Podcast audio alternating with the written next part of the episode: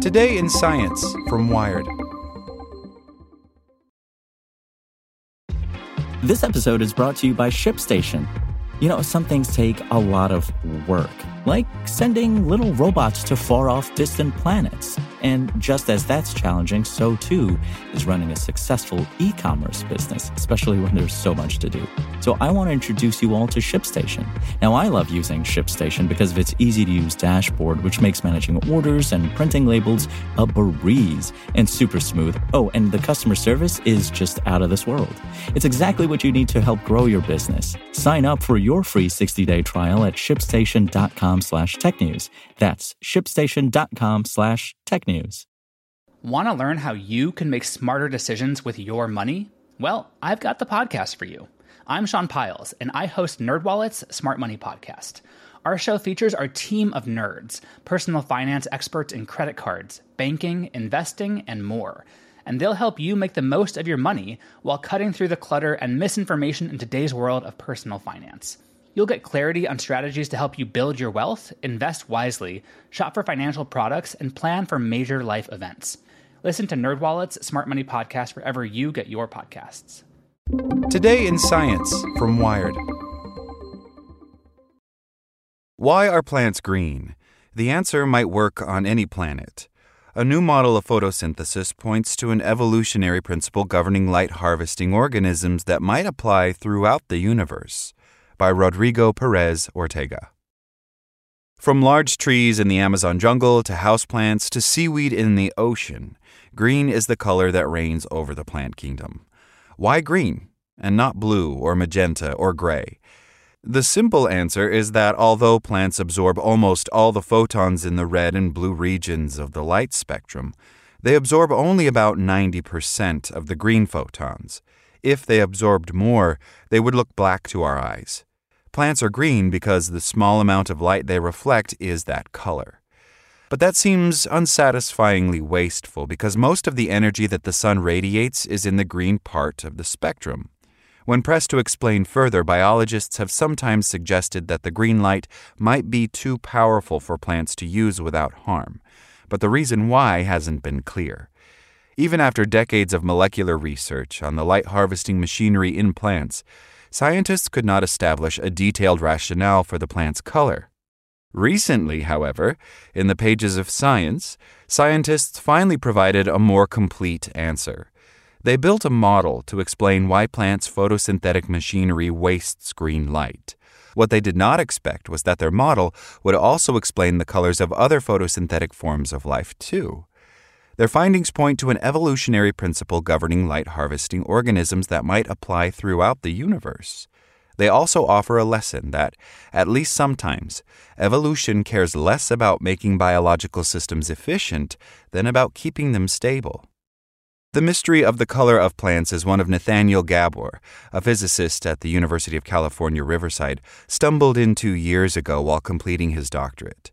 Extrapolating from his work on light absorption by carbon nanotubes, he started thinking of what the ideal solar collector would look like one that absorbed the peak energy from the solar spectrum.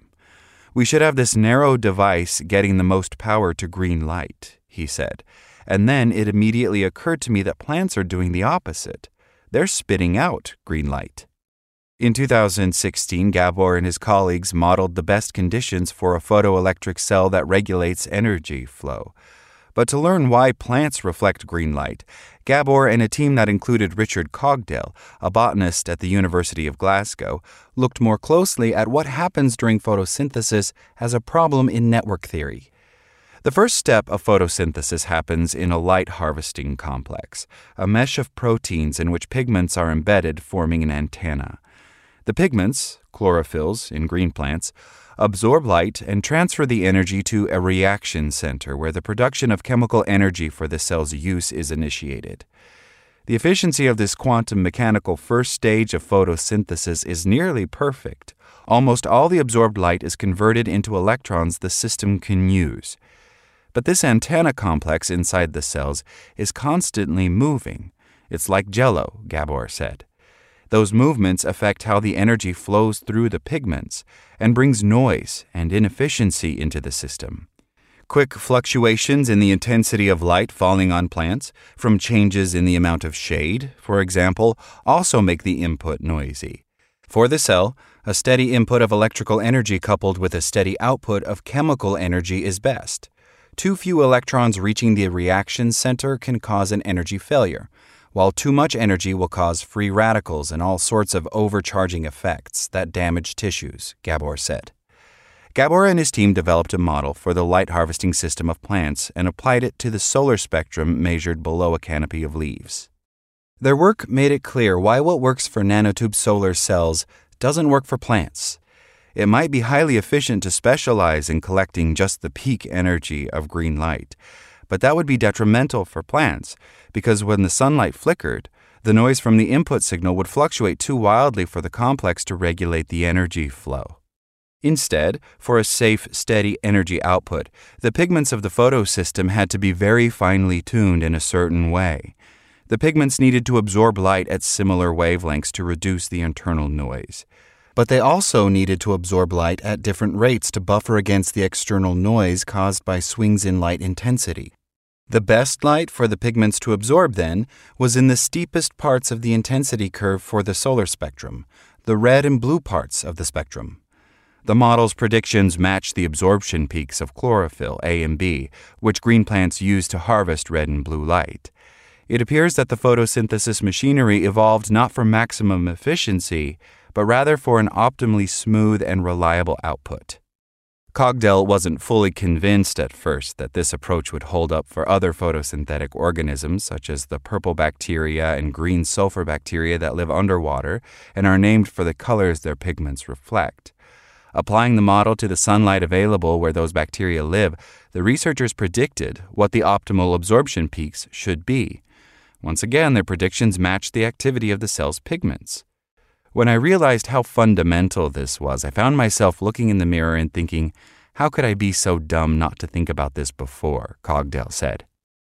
There are plants that don't appear green, like the copper beech, because they contain pigments like carotenoids. But those pigments are not photosynthetic. They typically protect the plants like sunscreen, buffering against slow changes in their light exposure. It was extraordinarily impressive, I think, to explain a pattern in biology with an incredibly simple physical model, said Christopher Duffy, a biophysicist at Queen Mary University of London, who wrote an accompanying commentary on the model for science. It was nice to see a theoretically led work that understands and promotes the idea that it is robustness of the system that seems to be the evolutionary driving force. Researchers hope the model can be used to aid in the design of better solar panels and other solar devices. Although the efficiency of photovoltaic technology has advanced considerably, I would say it's not a solved problem in terms of robustness and scalability, which is something that plants have solved, says Gabriela Schlau-Cohen, a physical chemist at the Massachusetts Institute of Technology. Gabor has also set his mind on someday applying the model to life beyond Earth. If I had another planet and I knew what its star was like, could I guess what photosynthetic life might look like? he asked. In the code of his model, which is publicly available, there is an option to do exactly that with any selected spectrum. For now, the exercise is purely hypothetical. In the next 20 years, we probably will have enough data on an exoplanet to be able to answer that question, Gabor said. Like what you learned? Subscribe everywhere you listen to podcasts and get more science news at wired.com/science. Want to learn how you can make smarter decisions with your money? Well, I've got the podcast for you. I'm Sean Pyles, and I host NerdWallet's Smart Money Podcast.